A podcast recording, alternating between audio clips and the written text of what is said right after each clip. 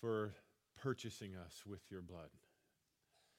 Lord, we again stand in awe when we think of the sacrifice that you made on our behalf. And when we when we even think of the, the verse that says that for the joy that was set before you, you endured the cross. You poured out your blood for the joy set before you, which was us. And Lord, we can't, we can't begin to wrap our minds around that because we know, we know us. But Lord, your love is amazing, and we are so thankful for it.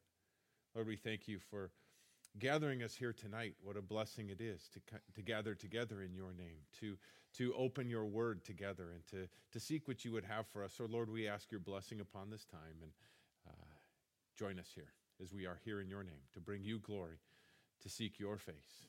In your name we pray. Amen. Amen. If you would all greet one another and uh, get your Bibles out.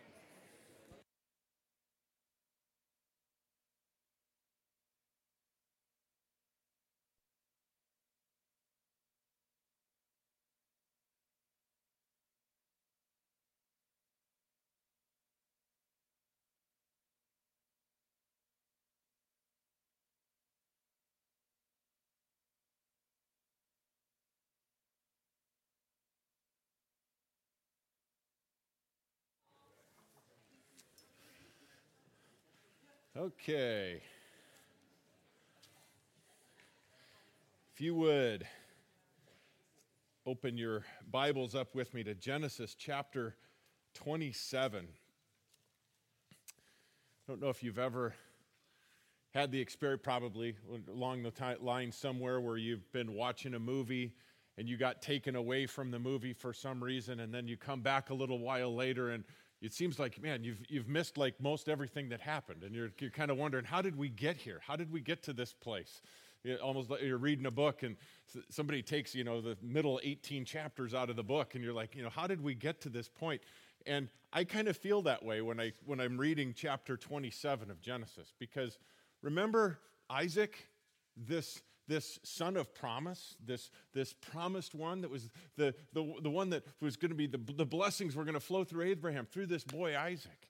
And, and then he's born, and, and the, the bride of Isaac, Rebecca, is chosen. And we talked about the beautiful typology with that. And then, as we talked last week, she, was, she couldn't have children. So, what did Isaac do? He prayed, and he patiently prayed for 20 years. And, and then, when, when the, the children were in her womb, she was, What's going on? So, she prayed. And man, what a beautiful family picture we see. And man, everything's going great.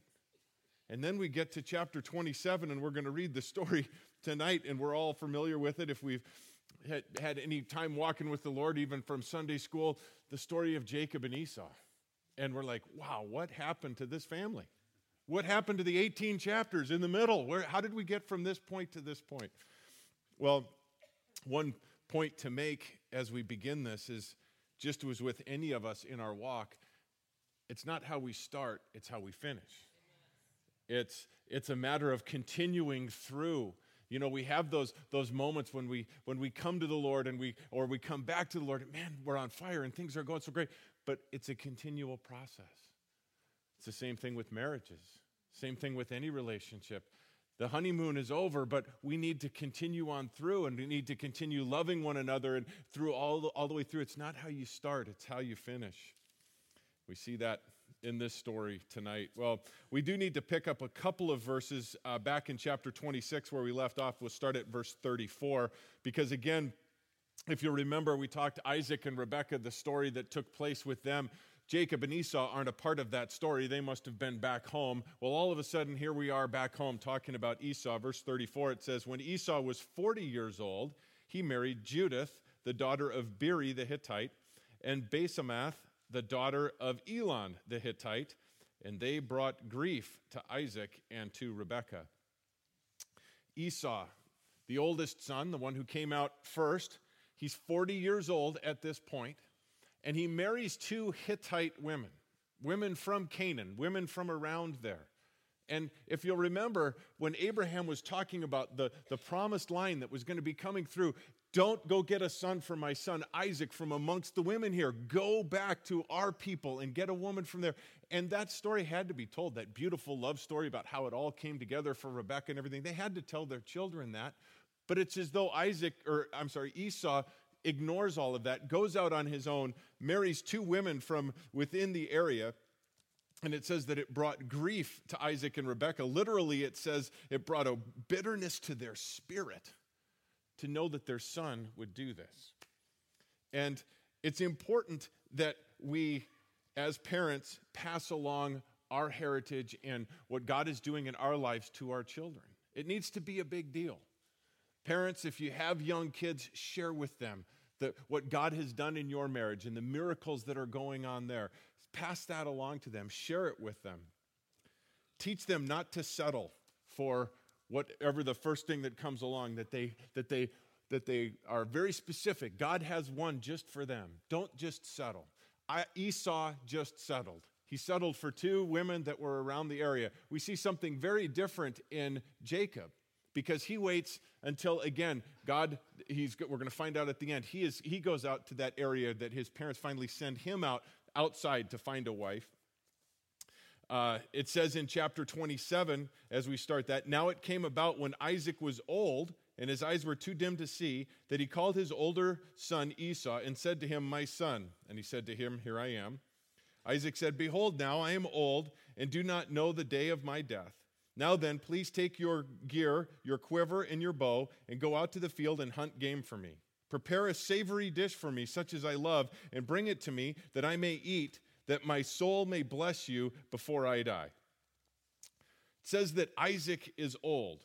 Now, there is some mathematical things that you can do working backwards from some of the verses that, that follow in Genesis to find out actually Isaac is 137 years old when this is taking place. I was going to go through all the verses with you, but you really don't care. He's 137 right here. Now, if we do, we're going to find out. He says, I'm old. I don't know when I'm going to die. He feels like he's about ready to die. And if you'll remember, his brother Ishmael died when he was 137. So maybe he was figuring, okay, that's, that's about the life expectancy for us sons of Abraham. But he's going to live for another 43 years after this. But one of the things that I'm sure that you probably had when you were growing up, or the stories, and maybe even still till now, when you think of the story of Jacob and Esau that we're going to go through now, when Jacob puts on the goat hair skin and everything that we're going to cover here, when, what's your picture of Jacob? Teenager, right? Maybe 20? How old would he be if Isaac is 137? 77 years old. So we have a 77 year old twins that are part of this story. Kind of changes things a little bit when you're thinking about this now, right? 77 years old, he's still a bachelor, still living at home, still, still renting out an apartment in the basement or something. But the point I want to make it as we first start looking at this, remember the promise that was made the, the, the, what God said. God said, The older shall serve the younger. Jacob is the son of promise. Yet here we see Isaac in his old age, 137, wanting to bless his older son, Esau. He wants to pass the blessing on to him. Jake, Isaac knew the promise. He also knew his son Esau. We just read the fact that the, the decisions that he were making were ungodly decisions and it was causing him and his wife a ton of grief, yet he still wanted to bless Esau, the oldest son. Now, if you'll remember back when we were going through the story of Abraham with Isaac's brother Ishmael, back in chapter 17, verses 18 and 19, God said that I am going to bless your son Isaac, who was yet to be born. And Abraham said, but almost arguing with God, not really, but, but reverently saying, But what about Ishmael? What about Ishmael? And God said, in communion with him and talking with him, I will bless Ishmael. I will take care of him. You got to trust me with that. But Isaac is the son of promise. And Abraham trusted God. He obeyed God and moved forward. Here is Isaac, the beneficiary of that transaction, totally disregarding that saying, All right, I know that the blessing is supposed to come through my son Jacob, but Esau is my favorite. Esau is the oldest, and I want the blessing to go through him. We need to understand always, again, we can't blame Isaac for his human side of things with this because the human side of this was he's the oldest. He's the hunter. He's the one out, you know, he's the one out, the adventure guy, you know, the one that you always want to root for, the, you know, the guy that's, you know, got all the adventure shows on TV, you know, ah, oh, man's man. That's Esau. And I, his, his heart is that. But remember, God doesn't look at what man looks at, God looks at the heart. And if we look, turn with me real quickly to 1 Corinthians chapter 1. We can think of certain things as man it just makes total sense for us in our flesh in, in, our, in our human nature. But that's not the way god operates. 1 corinthians 1 chapter or verse 25 because the foolishness of god is wiser than men and the weakness of god is stronger than men. For consider your calling brethren. Not many wise according to the flesh not many mighty not many noble but God has chosen the foolish things of the world to shame the wise. And God has chosen the weak things of the world to shame the things which are strong. And the base things of the world and the despised God has chosen. The things that are not, so that he may nullify the things that are. Why? Well, verse 29 tells us so that no man may boast before the Lord. It says down in verse 31 let him who boasts boast in the Lord. God knows us. God knows our propensity to idolize and raise up people because of their stature or because of things that they do. And He knows the pride that gets inside of man. That's why God does things oftentimes very different than we would do them. God knows. God knows us. God's ways are not our ways, they're so much higher than ours. And yet again, we see here that Isaac is basing it on his own feelings. Now, this is a very big deal to pass along this blessing to your kids, to your oldest son or to your son. This was a very big deal in that culture back then. And you'll notice that he's doing this in secret. Me and you, Esau, let's keep this between you and me. Why? Because Rachel knew the promise. God had given Rachel the promise. Jacob knew the promise. Everybody knew what was supposed to go on. Esau did as well. If you'll remember, he sold his birthright to Jacob. They all knew this, but Isaac is saying, All right, between you and me, let's pull this thing off. Go get me some food so I can bless you. Well, verse 5, it says, Rebekah was listening while Isaac spoke to his son Esau. So when Esau went out to the field to hunt for game to bring home, Rebekah said to her son Jacob, Behold, I heard your father speak to your brother Esau, saying, Bring me some game and prepare a savory dish for me, that I may eat and bless you in the presence of the Lord before my death. Now, therefore, my son, listen to me as I command you. Now go to the flock and bring me two choice young goats from there, that I may prepare them as a savory dish for your father, such as he loves. Then you shall bring it to your father, that he may eat so that he may bless you before his death. First of all, Rebecca overhears it. She's eavesdropping. She's, she's sticking around, you know, paying attention. She shouldn't have had to do that. That should have been a conversation that was already taking place. But she's listening in to hear what's going on, and she hears the plan. So she goes and gets Jacob and says, Listen, we got to thwart this plan. We have to stop this while this is going. Now, as we talked about last week, Isaac a few chapters ago in the beautiful picture of the, the choice of Rebecca for his bride and, and, and the, their marriage, that what a beautiful type that he is of Christ. And that, but we talked about very shortly after how that whole typology breaks down and, and the sinfulness of his. And we see that certainly as we continue here. But if you'll remember, Rebecca was a type of what? What was she a picture of? Us as the church, right? As believers, as Christians. And I'd love to say the typology breaks down here as well, but unfortunately it doesn't, does it? Instead of completely trusting in God and God's promises and what God said, she jumps in and says, We got to fix this. We got to fix this because the train is about to get derailed and God's plans are about to get thrown upside down. So we need to jump in and fix it. So much like us. Instead of praying and surrendering to God's will and trusting all of this, she became afraid of the unknown, so much like us.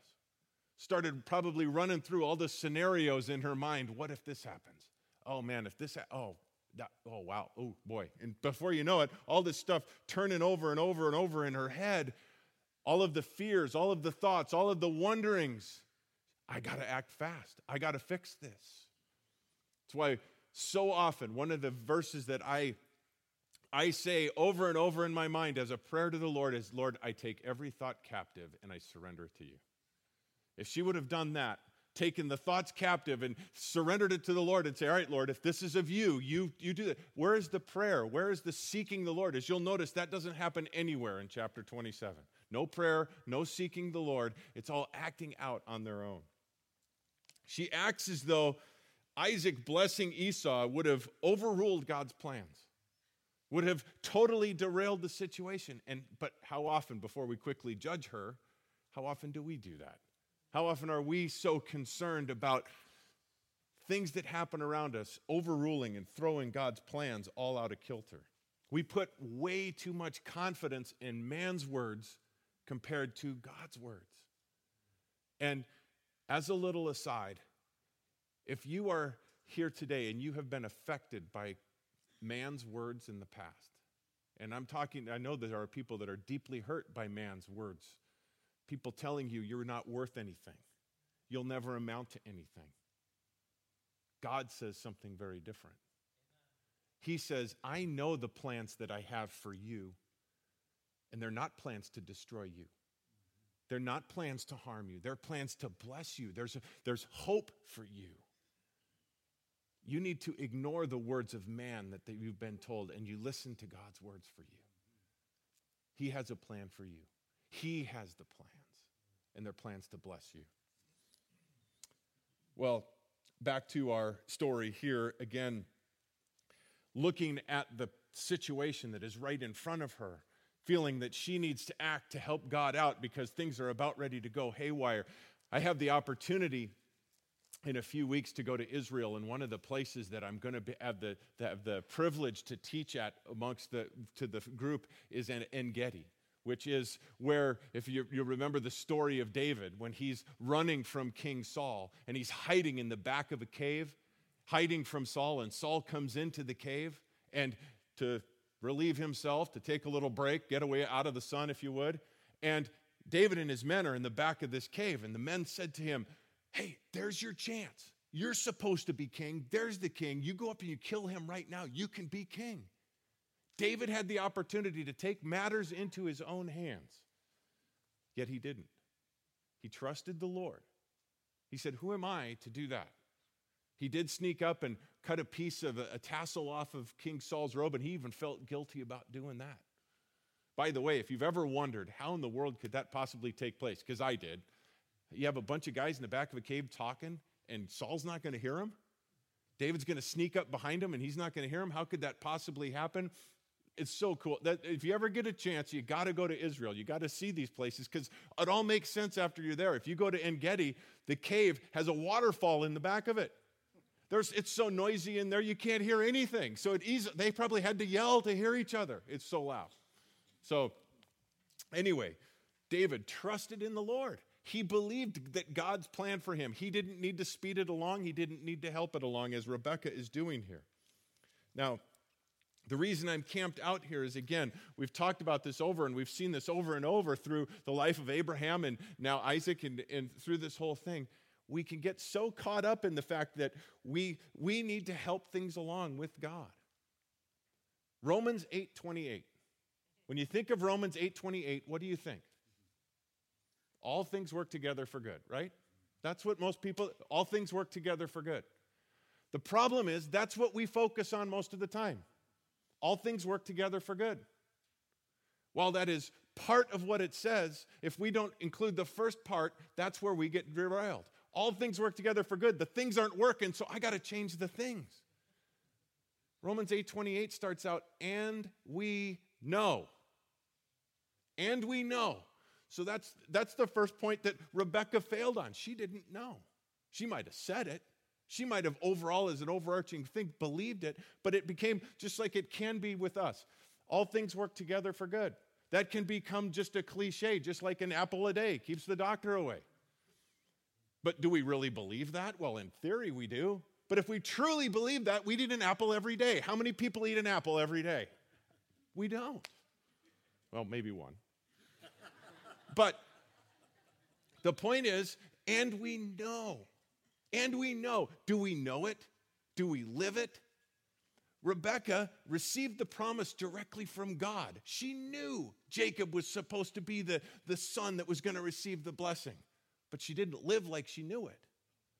And the second part of it is, and we know that God causes all things to work together for good. It's not us that causes it, God causes it. And we know God causes all things to work together for good. We look at a situation like this, and again, we can't hardly blame her. This is about to happen. It's, he, he's sending Esau out. But when we face these impossible situations, what, wouldn't it have been so much better if Rebecca would have grabbed Jacob and said, Hey, let's get some popcorn and see how God works this whole thing out? Let's just sit back and watch this. This has got to be good. Because you know, you know, and I know, and your dad knows that this is supposed to go to you, but he's sending Esau out. So, you know, how's God going to do this? Now, God does work all things together for good, including our mistakes including the times when we step in it, like Rebecca and Jacob do. And we're going to see how God works it together for good. But wouldn't it be so much easier if we just trusted Him along the way and watched Him work miraculously instead of having to go through the pain and the discomfort and the problems? Well, back to our story, verse 10. It says, Jacob answered his mother Rebekah, Behold, Esau my brother is a hairy man, and I'm a smooth man. Perhaps my father will feel me, and then I will be a deceiver in his sight, and I will bring upon myself a curse and not a blessing. This ain't gonna work, mom.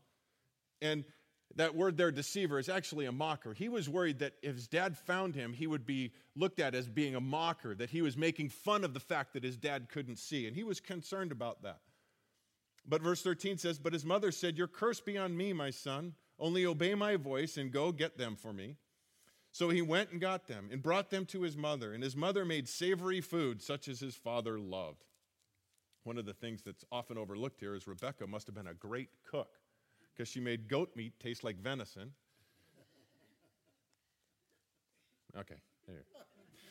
All right one of the things again as and this is as i asked you last week to have an open mind as we go through this to the story that you've heard so many times and the idea that you have in your mind about isaac about jacob about rebecca in this story well a lot of the people and commentaries many of them do point to they were all selfish they were all in it for their own they were all trying to get their own selfish needs taken care of when i read this I really struggle to find out how Rebecca benefits from any of what she's doing here.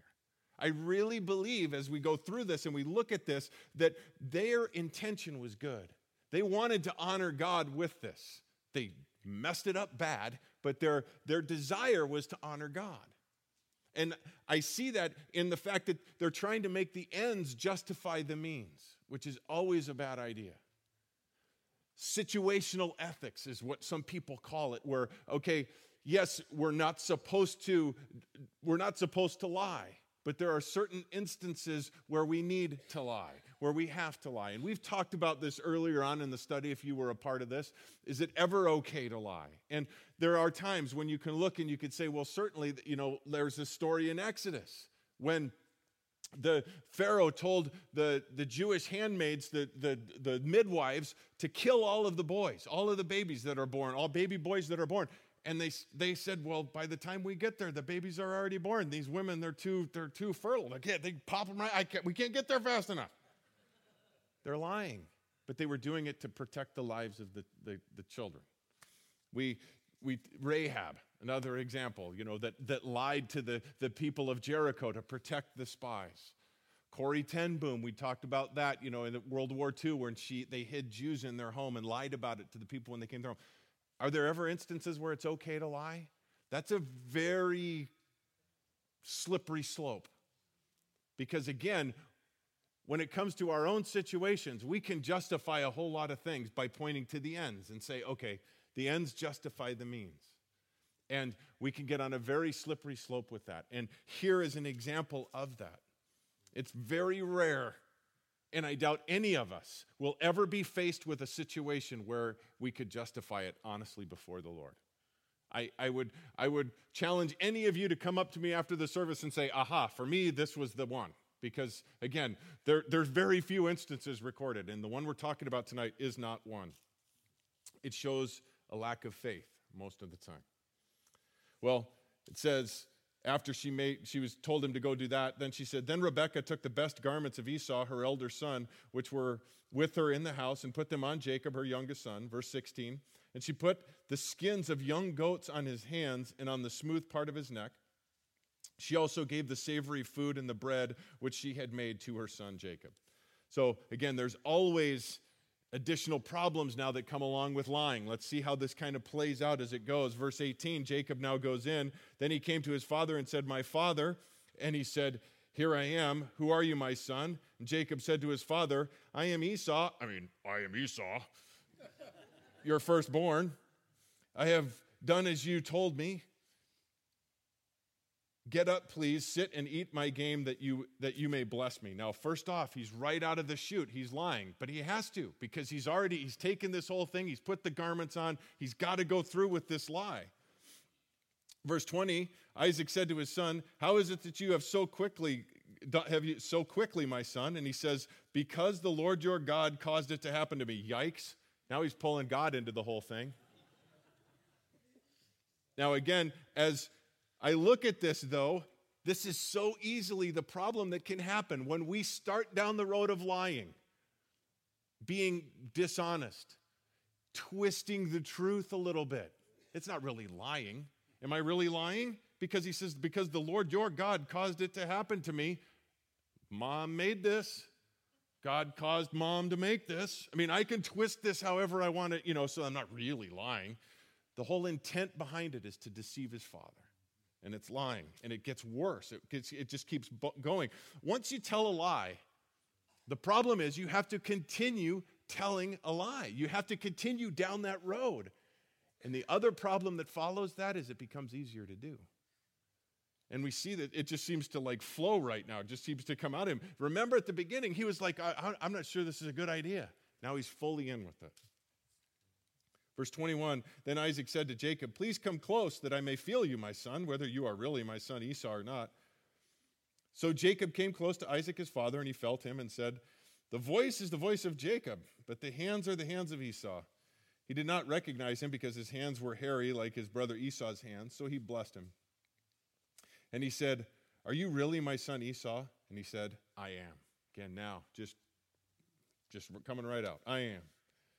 So he said, Bring it to me, and I will eat my son's game, that I may bless you. And he brought it to him, and he ate. He also brought him wine, and he drank. Then his father Isaac said to him, Please come close and kiss me, my son. So he came close and kissed him. And when he smelled the smell of his garments, he blessed him and said, See the smell of my son. It is like the smell of a field which the Lord has blessed. Now may God give you the dew of heaven and the fatness of the earth and an abundance of grain and new wine May people serve you and nations bow down to you. Be master of your brothers, and your, may your mother's sons bow down to you. A direct, God said, you're, the oldest will serve the youngest. And listen to what Isaac is saying. He thinks he's telling Esau, the oldest son, your son, your, your younger brother will serve you directly opposite, opposite to what God said. Cursed be those who curse you, and blessed be those who bless you. Remember the blessing that God gave to Abraham, his grandfather. Now it came about, as soon as Isaac had finished blessing Jacob, and Jacob had hardly gone out of the presence of Isaac his father, father that Esau, his brother, came in from his hunting. Can you imagine? I mean, I think through these things sometimes. Can you imagine if I, Jacob's walking out with his clothes, you know, and got all the, hey, what are you doing? Uh, nothing. But didn't happen. They just missed each other. Then he also made savory food and brought it to his father. And he said, Father, let, let my father arise and eat his son's game that you may bless me. Isaac, his father, said, Who are you? And he said, I am your son, your firstborn Esau. Then Isaac trembled violently and said, Who was he that hunted game and brought it to me, so that I ate all of it before you came and blessed him? Yes, and he shall be blessed. Now, it's interesting when we get to Hebrews chapter 11, verse 20, it says, going through the hall of faith, chapter, chapter 11 of Hebrews, verse 20, it says, By faith, Isaac blessed Jacob and Esau, even regarding things to come. I, I read that, I really struggle with that because I'm thinking, by faith, by faith, Isaac blessed Jacob and Esau.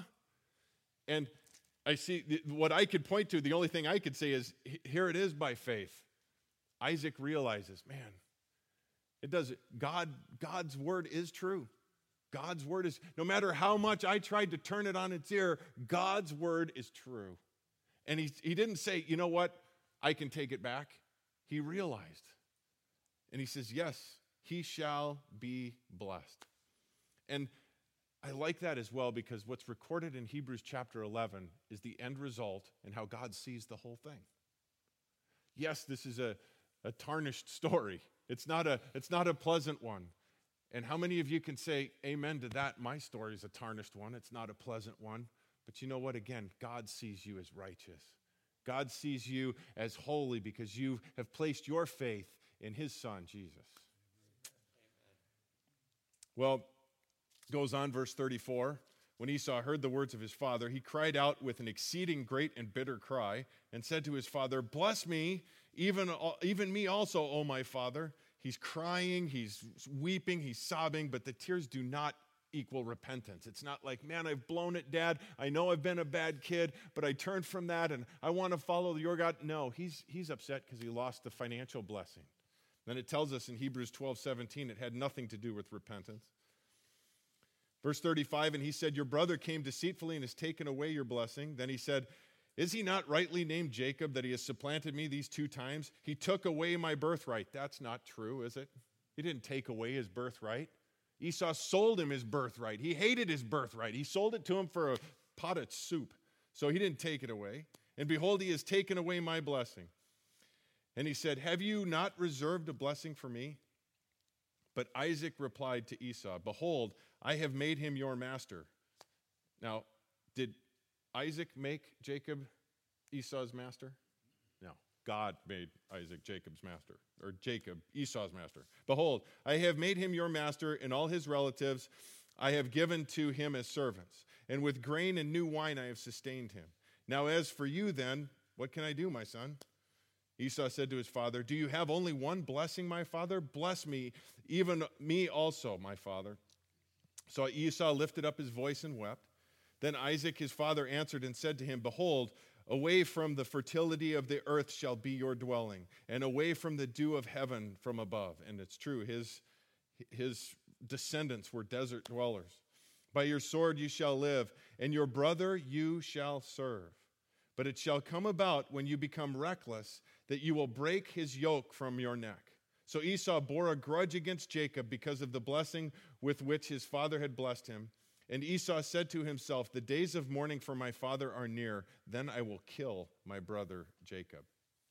Now, just a quick look at the, the blessing, so to speak, that's given to Esau. Verse 40, it says, And your brother you shall serve, but it shall come about when you become reckless that you will break this yoke from your neck. Now, this is a prophetic statement.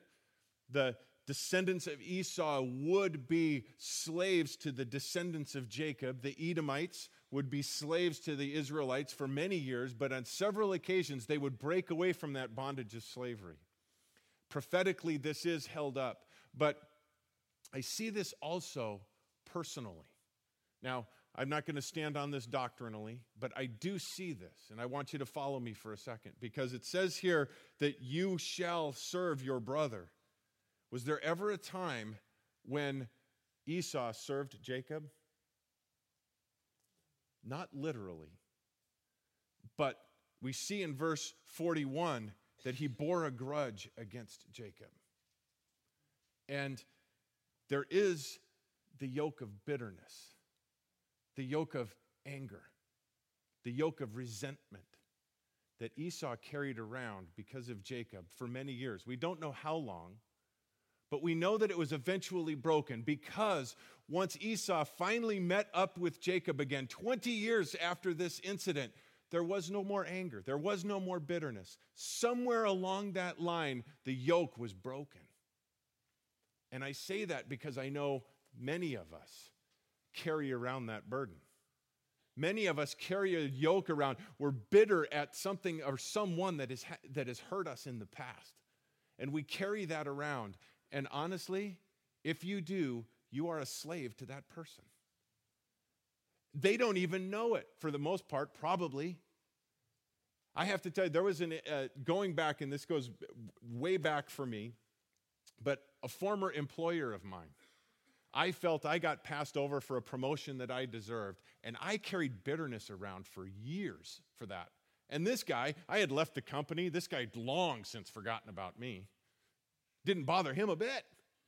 But it, I carried around bitterness and resentment, and it actually came out in a men's Bible study one night. And a brother called me out on it. And I repented of it there, and you know what? That yoke was gone. It was taken away from me when I repented of it and realized what I was carrying around. I've heard it said that when you are bitter towards someone else, when you are angry towards someone else, when you are holding on to resentment towards someone else, it's like drinking poison expecting them to die. And so often, but that's the case.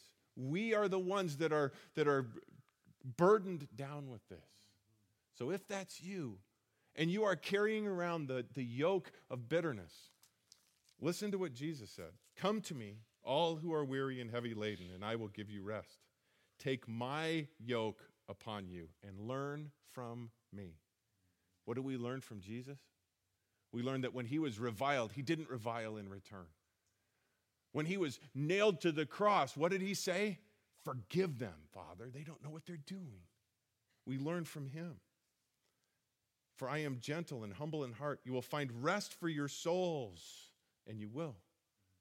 He said, My yoke is easy, my burden is light. Put it down. Break the yoke. Don't carry it around anymore. Well, as we continue here, verse 42 now, when the words of her elder son Esau were reported to Rebekah, she sent and called for her younger son Jacob and said to him, Behold, your brother Esau is consulting himself concerning you by planning to kill you.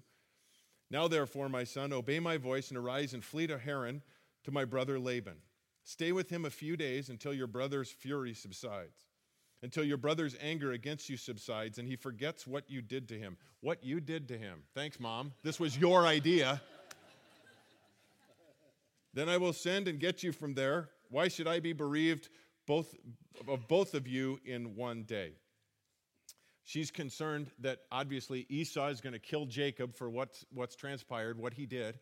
And then God is going to strike Esau dead because of it, or someone will take out vengeance on Esau. She'll lose both of her sons. She's concerned about that. So she says, Go away. She says, Go to my brother Laban, stay with him a few days. It's going to be 20 years. 20 years. And you know what? She's never going to see him again. She's never going to see her son again. She's going to die before Jacob comes back. The consequences of this decision that she made. Was, the, was, was this sin? I believe it was. Was the sin forgiven? I absolutely believe it was. But there's consequences. There's consequences for the decisions we make. And we don't always think through all of the consequences and what could happen and everything. She had to know, if she really thought through this whole thing, if we do this, Esau's going to be mad. And he's a hothead. He's probably going to want to kill Jacob if we say, oh, and didn't think through it all. And we can get caught up in that. We can get caught up and not think through the whole process. That is why, guys, it is so important. We don't act quickly. We don't do knee jerk reactions. We go to the Lord. We pray. We seek Him. We, we look at this, and again, how did we get here? How did we get to this situation with this family? It started out so good. Well, one of the things I alluded to, again, as we've gone through this entire chapter, not once did they seek the Lord together. Not once did they go to the Lord in prayer. That's the key for any family relationship. There's, there's no, you've heard it probably said, there's no I in team. You need to pray together. You need to seek the Lord together as a family. You need to understand the roles within a family. Isaac, absolutely out of line, but Rebecca should have gone to Isaac and said, Honey, you can't do this.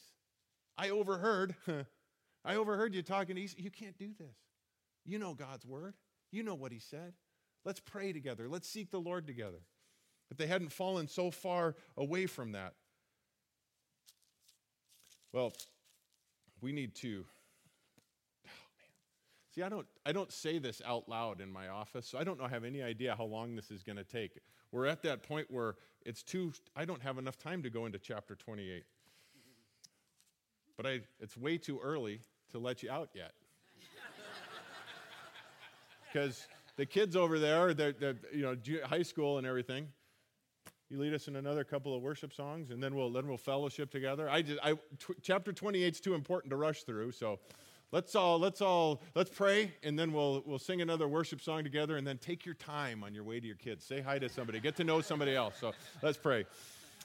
Oh, Lord, we, we are amazed by you and the power of your word. And Lord, as, as we look at this story that we've probably all heard, I don't know, 25, 30 times in our life or more, Lord, I, I know that today, as I was studying through this and praying through this, you spoke to me pretty directly on a few things, things that I'd never thought of before. And Lord, I just pray that that's always the case, that when we go into your word, your spirit speaks to us fresh and new each time. And Lord, that we can pull things out of your word that are applicable and important to our lives every day. It's there. If we're willing to hear from you and listen for your spirit to speak to us, Lord, it's there. And Lord, my prayer is that if there is anyone who has been hurt by someone else's words in the past, Lord, that they would be able to ignore those words, forget those words, and focus on what you have said about them, that you love them, that you have a plan for them. Lord, if, if there's anyone carrying around bitterness, harboring bitterness towards someone else, Lord, that they would be able to break that yoke of bitterness put it down and, and put pick up your yoke. Follow your example to learn from you. Lord, if there are families who have drifted apart as far as praying together and seeking your face together, Lord, that this would be a catalyst to bring them back together to do that. Lord, that we would all finish strong. That there wouldn't be anyone one among us who, who is disqualified towards the end of the race because we started great, but didn't finish well. Lord, encourage us in this.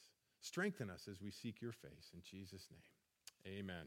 Amen. Let's all stand and worship one more time together.